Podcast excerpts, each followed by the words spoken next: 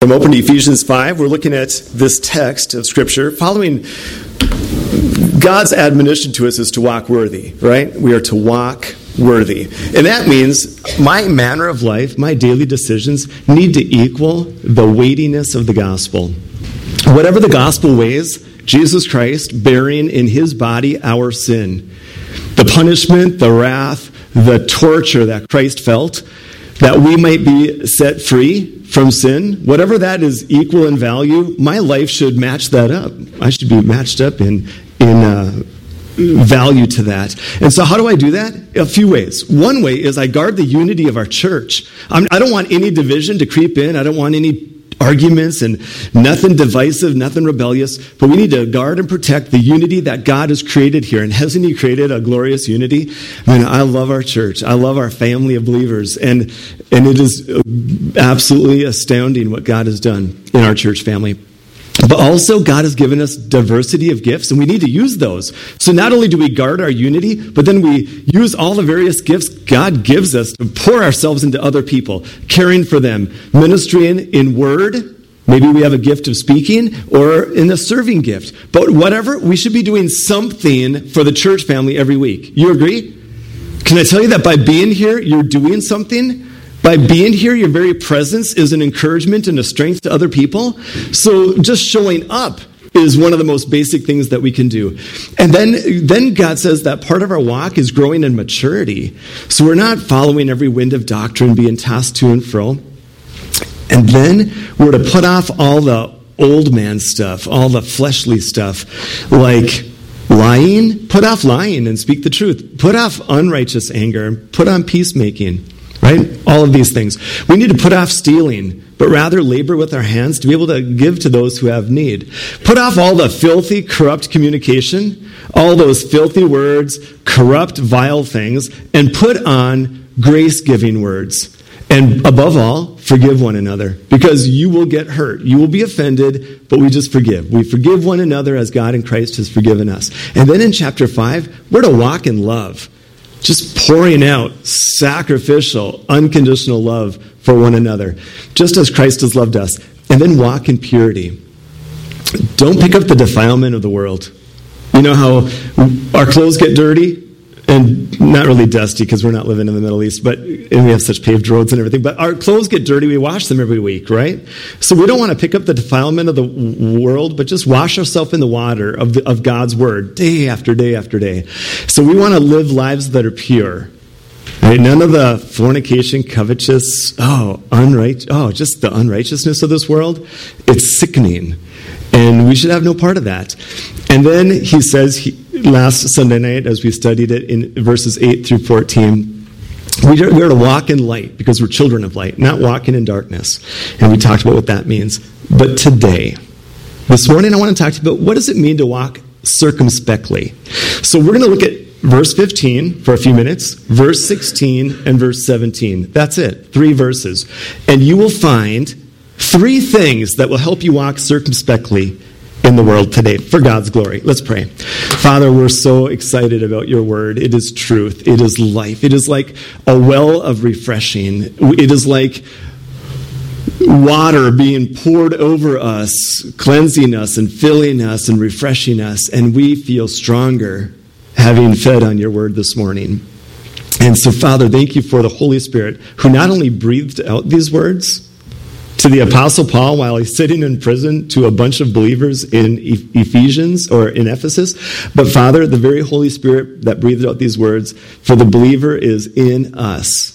And right now we'll take these words, convict and challenge and, and strengthen and build into our lives such things that bring glory to you. And that's what we want. Father, we want you to be glorified in our lives. Thank you for the word. Thank you for our church family. And we love you so much. In Jesus' name, amen. So here it is. In Ephesians 5, verse 15, God says, See then that you walk circumspectly. Not as fools, but as wise. So let's talk about circumspectly. What does it mean to walk circumspectly? Here, he says in verse 15, word for word, see then. Look, watch then.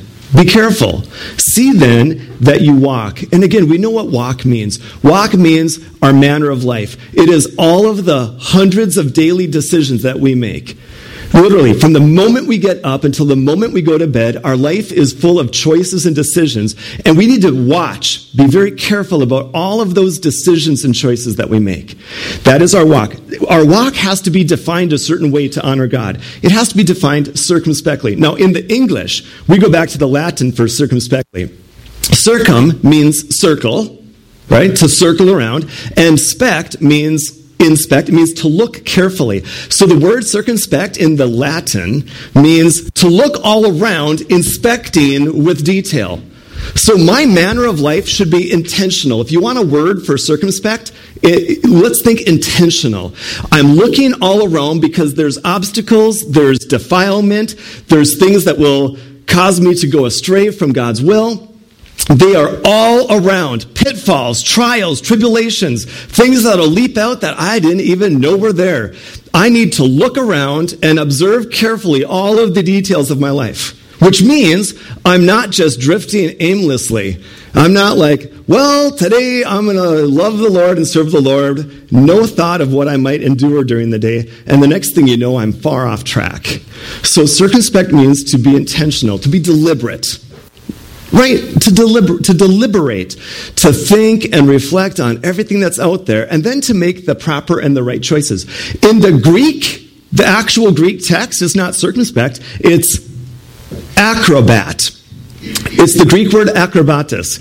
L- literally, it means to walk with exactness or precision. God wants an exact and a precise life. He does. He doesn't just want us drifting here and there, doing this and that. He, he is, he's got a very specific course for us to run. And to be circumspect, we need to take time and intellect and discernment and weigh everything out with precision. So uh, here's how I worded it See that you walk your manner of life, your daily decisions and choices. Be very careful, be full of care, and do it with exactness. Now, I'm going to give you three things out of the next three verses that will be part of a circumspect walk. The first one is walking in wisdom.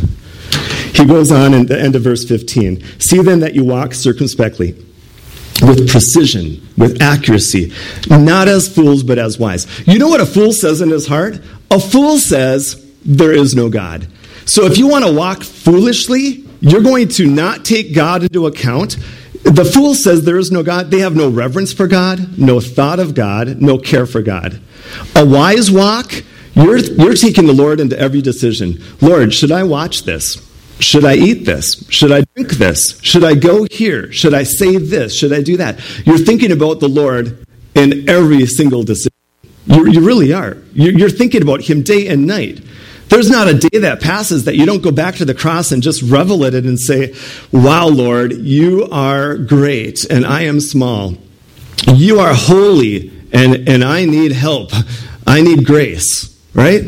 I mean, that is a wise walk. So a wise walk is one that takes the Lord into account, that, that says, There is a God, and I'm going to meet him face to face and be accountable for my life secondly, not only does a fool say in his heart there is no God, but secondly, a fool has no plan and no direction.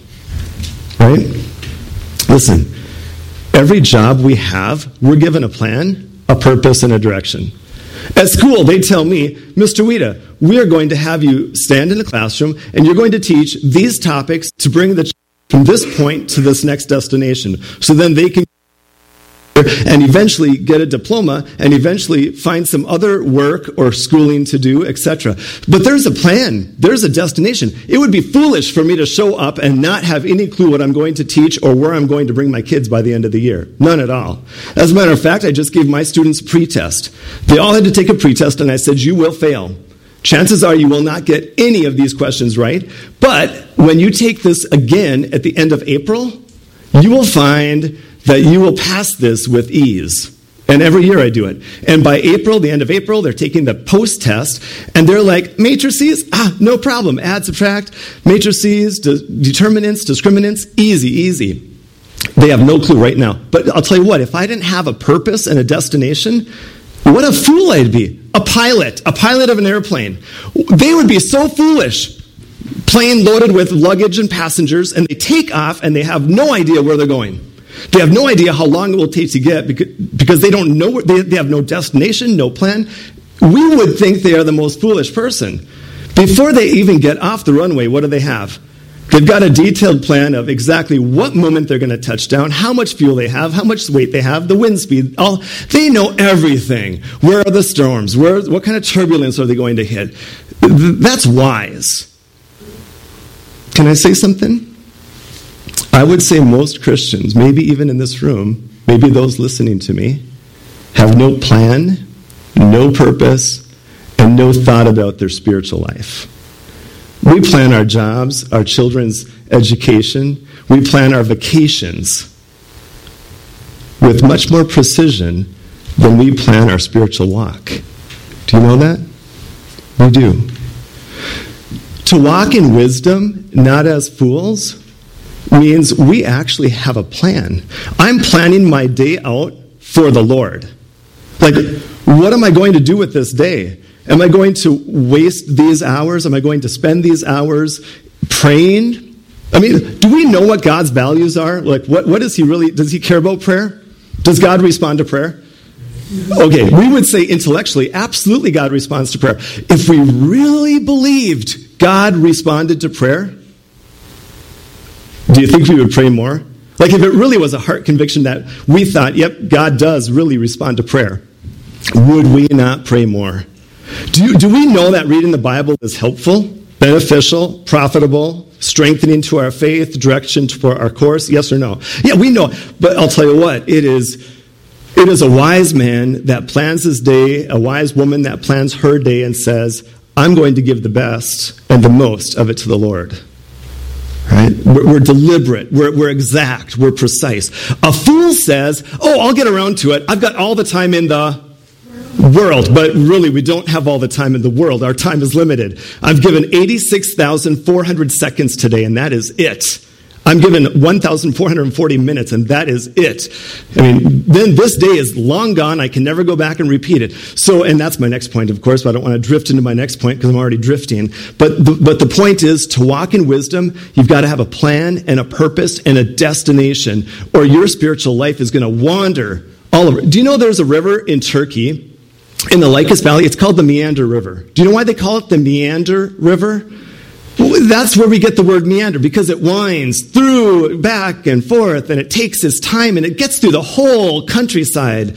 It's the Meander River. And if I don't have a direction and a purpose and a spiritual goal, I'm going to spend the next 10 years meandering all over the place. And I will never get accomplished what God intends for me to get accomplished. Do you agree? So, see then that you walk circumspectly not as fools, but as wise. So let me ask you some questions. Do you plan your days for God? Tomorrow, you get 86,400 seconds. Do you already have a plan kind of for tomorrow for God? Not, not for what you're going to get accomplished, because I know we got it, it's going to take time to get out of bed and to get ready for the day. It's going to take time to um, get to work or whatever things you might be doing. It's going to take time for those who work to be at your job. I mean, that's already just a given. We got those are times we can use for God's glory, but still there are times. But the other times, the other amount of space. It is so easy to pick up your phone and, and look at Facebook, and then an hour has gone by, or or um, video games.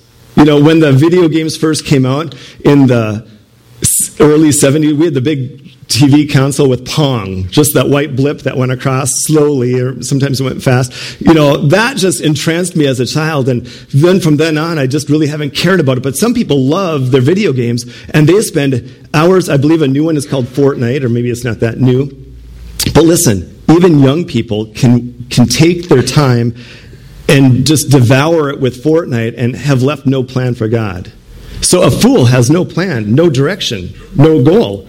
Can I ask you a question? What is your goal for your life? Given the time that you have, what is your goal for your life when it comes to God? Because someday we will be in front of Him And, and he's going to give us a little This Is Your Life program.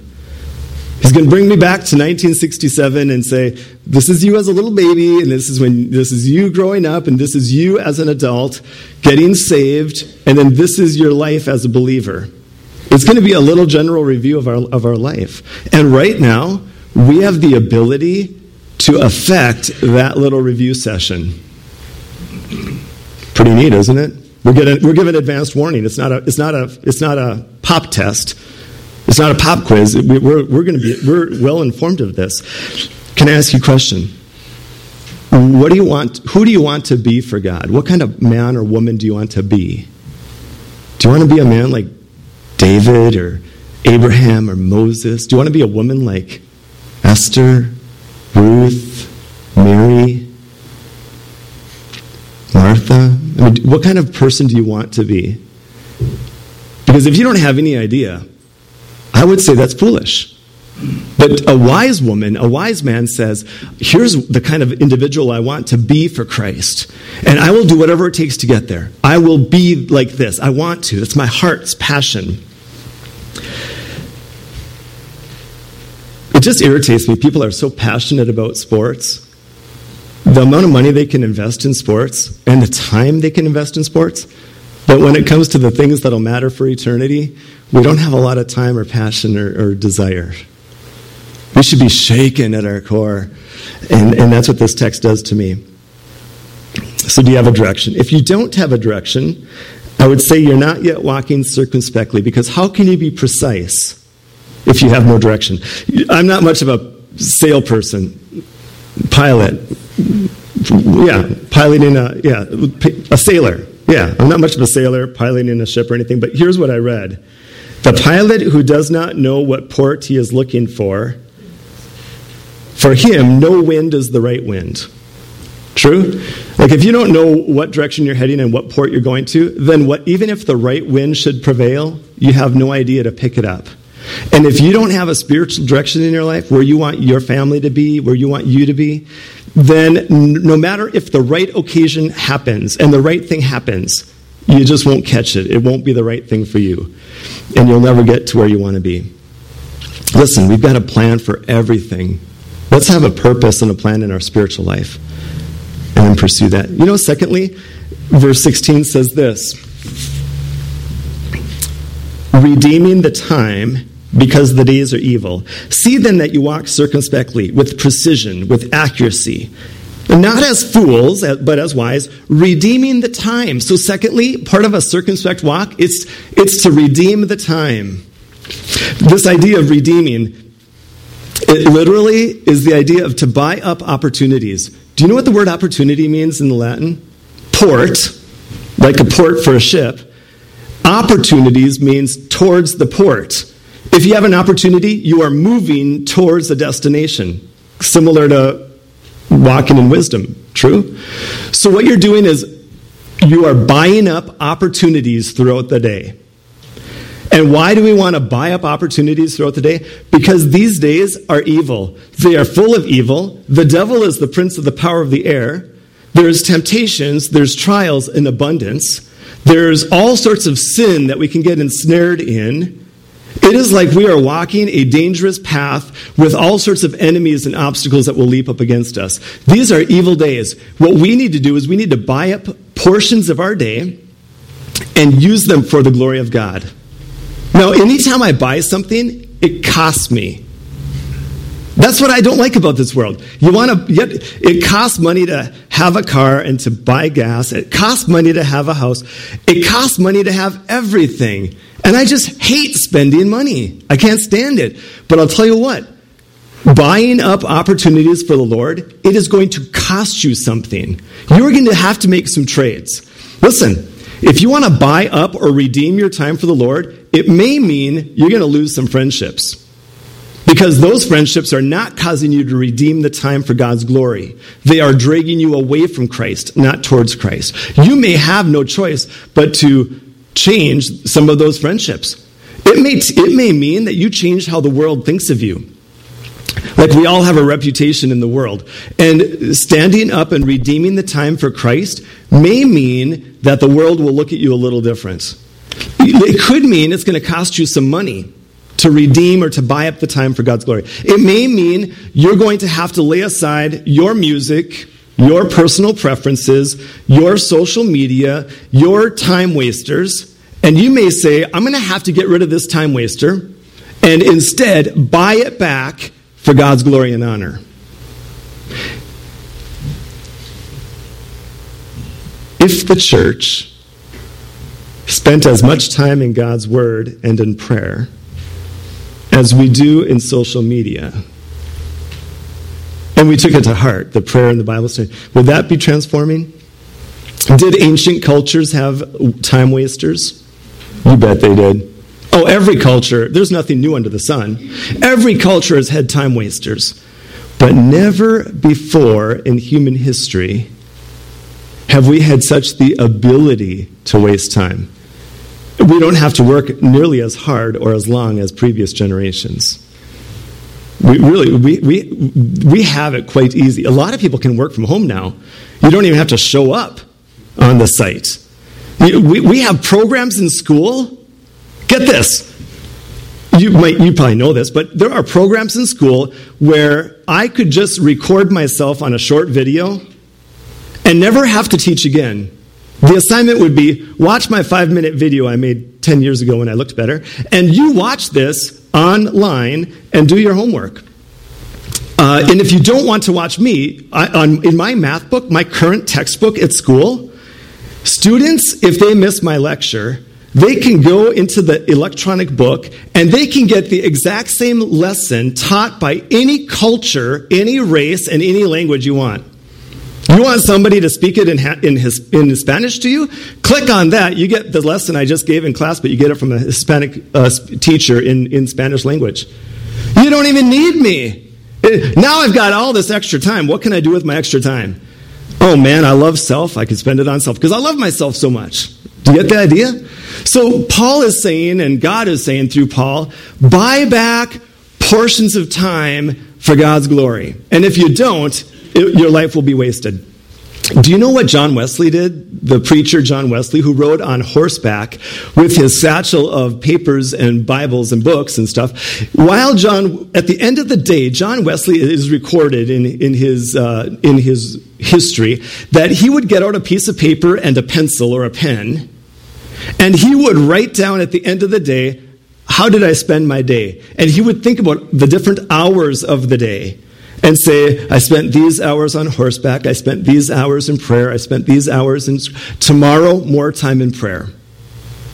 Or I'm, I'm going to pray while I'm on horseback. Or I'm going to, you know, he was able then to adjust the next day based on how he critiqued that day. And then F.B. Meyer heard about it, the great preacher F.B. Meyer, who has written some incredible works, um, commentaries of the Bible he heard about that, and at the end of the day, he took out a journal and he wrote down how he spent his day. Listen, when I was living in Israel, I had the privilege, it was required of me as a, as a worker in Israel to write out my day who I spoke to, what I spoke to them about, um, keep track in a journal. And so I wrote down literally every conversation I had, who I spoke to, what I spoke to them about, how much of the good news I shared with them, things like that, where I worked, you know. And now I go back and I read my journal from that year I was over there, and I literally pick the day and I read it, and I'm like, I can picture that day when I had my devotions by the shores of the Sea of Galilee, and then I went to work, and then I went to class, and I spoke with this person, and then I did this.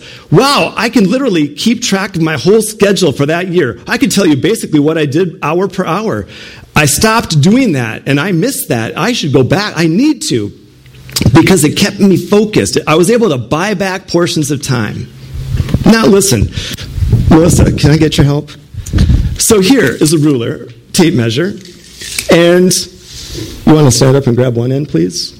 Thank you. So that's zero. And uh, here is, I don't know, how long might I live? I'm just going to pick an age.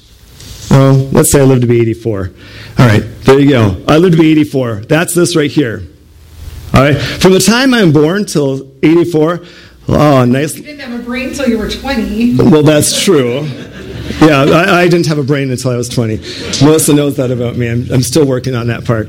Um, but let's say I have this much time. But guess where I am right now? At 51, listen, everybody, look at this. At 51, I'm right there.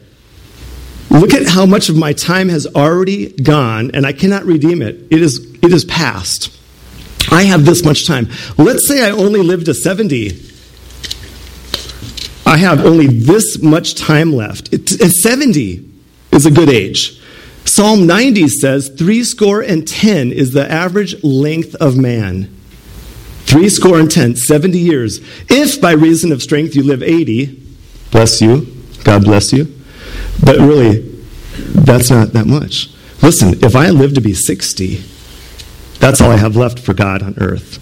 If I live to be 55, which could happen, I could get cancer and be dead in a couple years, that is how much time I have left. Wow. If I don't redeem the time, my time is going to be wasted and there's nothing left for Christ. Do you agree? Redeem the time because the days are evil. We need to redeem our time.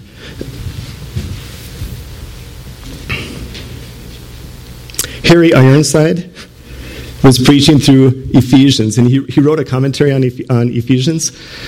And he asked his church of 500 people, How many of you are reading through the Bible this You'll get the entire Bible read in one year this year. And out of 500 people, two raised their hands.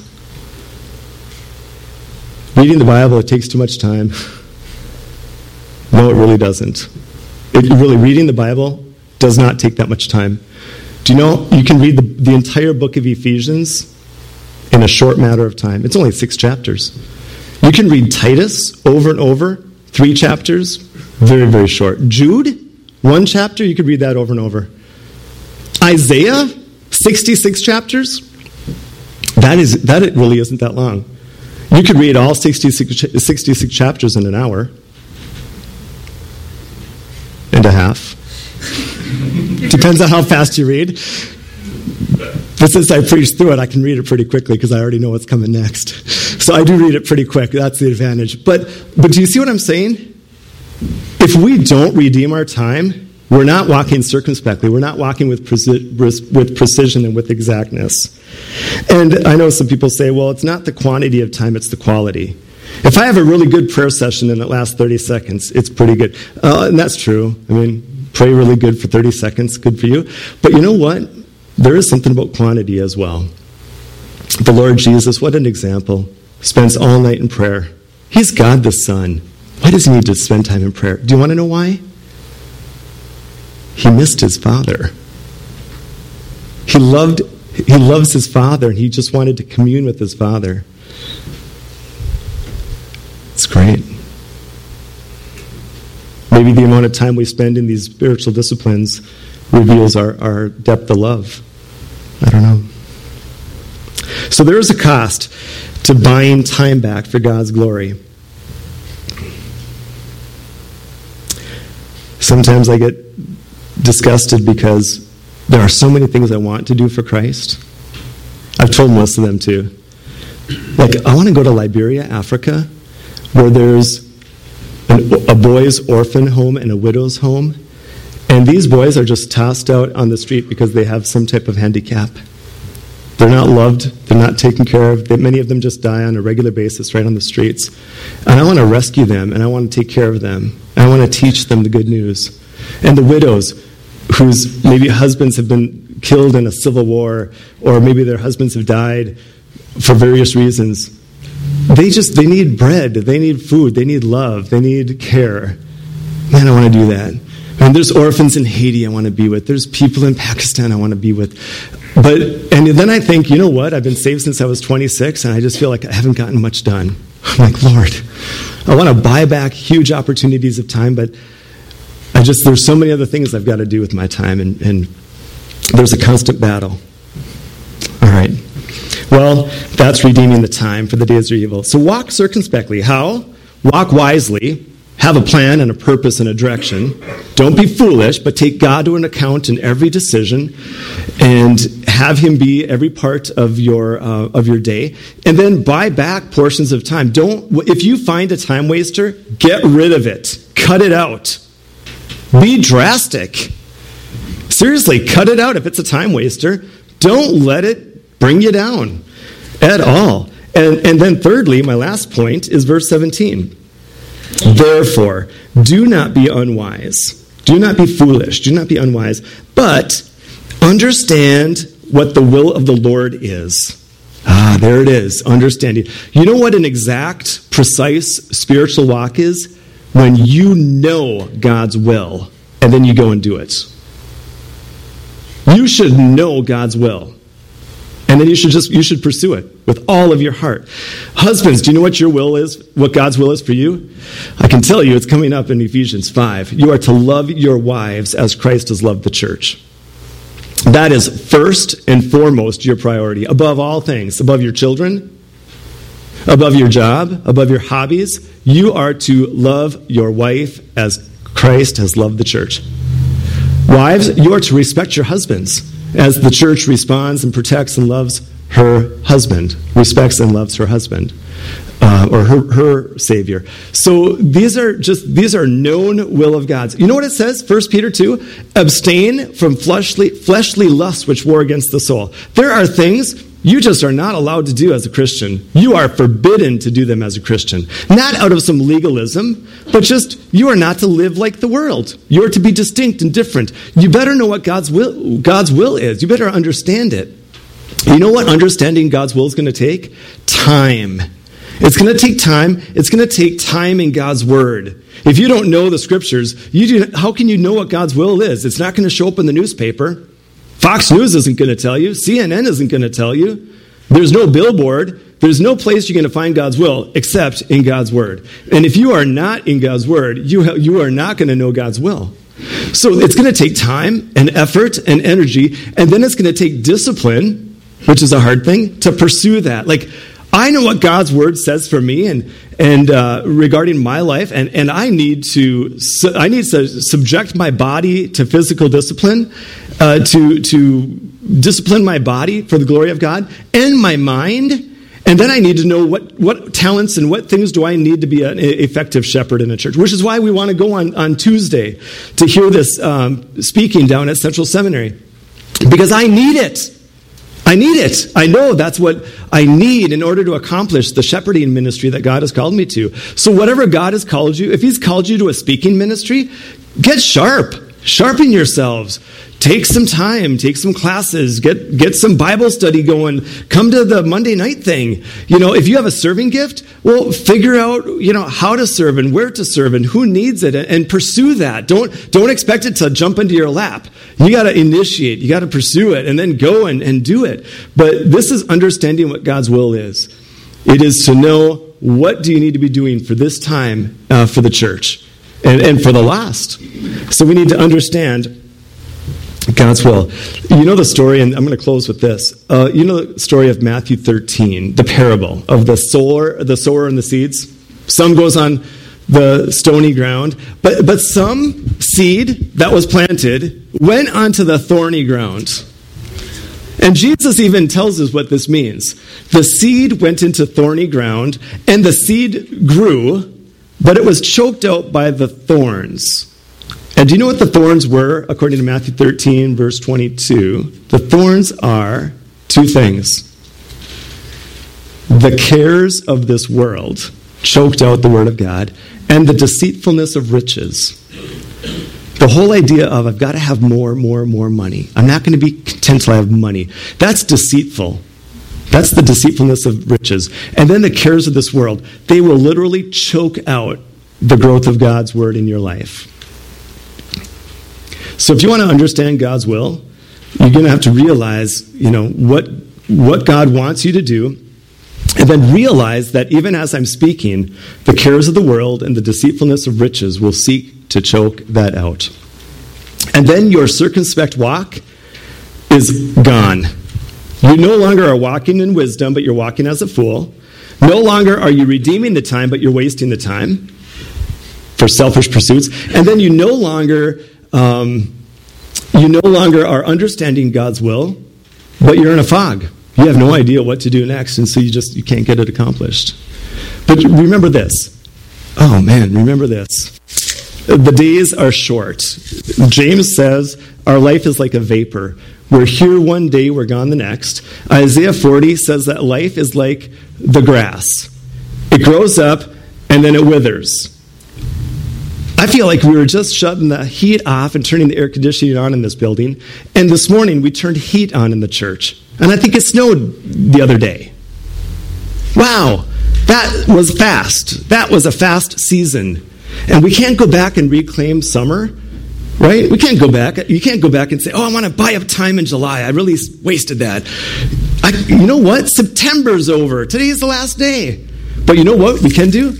We can buy October we can buy back October and look for opportunities that'll bring us to the destination that God has for us. What kind of spiritual men and women does He want us to be? Man, you better, let's pursue that with all of our heart. Man, this should just get us going. And we should just be so excited to say, Lord, you know what? Enough of this. Satan wants me to waste my day and time. He wants me to meander all over and never reach my course. So, 2 Timothy 4, Paul on his deathbed. I mean, he's going to die. His head's going to be chopped off soon. And he's sitting in this prison in Rome, this Mamertine prison probably. And we know he's in prison. And he says this I have run the race, I have finished the course. Man, that's great to hear, isn't it? I want to be able to look back and say, Lord, I was saved at 26 and I finished the course. I ran the race. It was a little rocky. Yeah, there were a couple of stumbles and timeouts and, and lots of discouragement and a lot of uphill. I mean, Lord, why was all uphill? You know, but no, there's a lot of mountain peaks, but a lot of valleys. But Lord, I finished the course. I'm faithful. I'm still here. You've been faithful to me, and I'm ending well. So let's do that, right? Let's get that passion. Let's get that fire to walk circumspectly, not as fools, but as wise, redeeming the time, for the days are evil.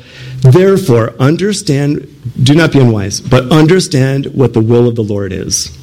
So I'm going to ask you do you know God's will for your life? Do you know where you need to be? And do you know how you're going to get there?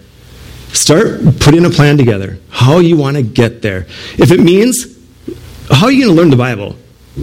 Here Sunday morning, Sunday night, you're learning the Bible. Pray Wednesday night. We have time to pray. Eight thirty. We have time to pray. Oh, there's lots of opportunities. You could come Sunday school, Sunday morning, Sunday night, Wednesday night. That's four worship services. Monday night Bible study. There's um, oh, so many great, so many things we can do if we just decide, yep, this is going to be the the place that I'm going to walk circumspectly. Here's how I'm going to exactly walk, and uh, I'm going to be deliberate about it. Be intentional. Of course, this was the Lord's life. He died on the cross on purpose that we might be rescued from our sin. By grace, through faith, are we saved. Let's pray. Father, thank you for this text of Scripture. Thank you for the gospel, which is our salvation. Our sin has been paid in full. It is by faith, trust in Jesus Christ alone that we're saved. From that moment of salvation, and Father, if there's somebody here today that has never placed their faith in Jesus alone, maybe they're trusting in their religion, rituals, goodness, whatever it might be. I pray that they will abandon that, that they will reject that and place their faith in Jesus Christ alone. And then from that point on, we're given time 86,400 seconds per day. And we want to buy back quantities of time for your glory and your honor, this season of time, this season of life. Thank you, Father, for September and what was accomplished in our lives in September. But we look forward to October, a fresh start tomorrow, when we can put our time into spiritual things that will count, that will last for eternity, and we will meet you someday in heaven, and you will evaluate and reward us for that which we've done in the body, whether good or worthless. I pray, Father, that October would be set apart for good things, for things that will count for eternity. Thank you for the concert on Friday night coming up at 7 o'clock. What a spiritually re- refreshing and rewarding time. Thank you for the witnessing we'll do this week, the Bible study at Tim and Ann's home tomorrow night. Thank you for our prayer meetings, our times of worship. Thank you for even calls during the week and ministering one to another, talking scripture and giving strength and prayer one to another. These are all things that will count for eternity. And when we invest in those, then you bless and strengthen the church. These days, although evil will be bought back for your glory, will understand your will, will be walking circumspectly as wise men and women, not as fools. So remind us of these things and thank you, Father, for your mercy and your goodness and your grace every single day. You are a great, holy God. We are so glad to be your children. And all God's people said, Amen. Amen. All right, now tonight,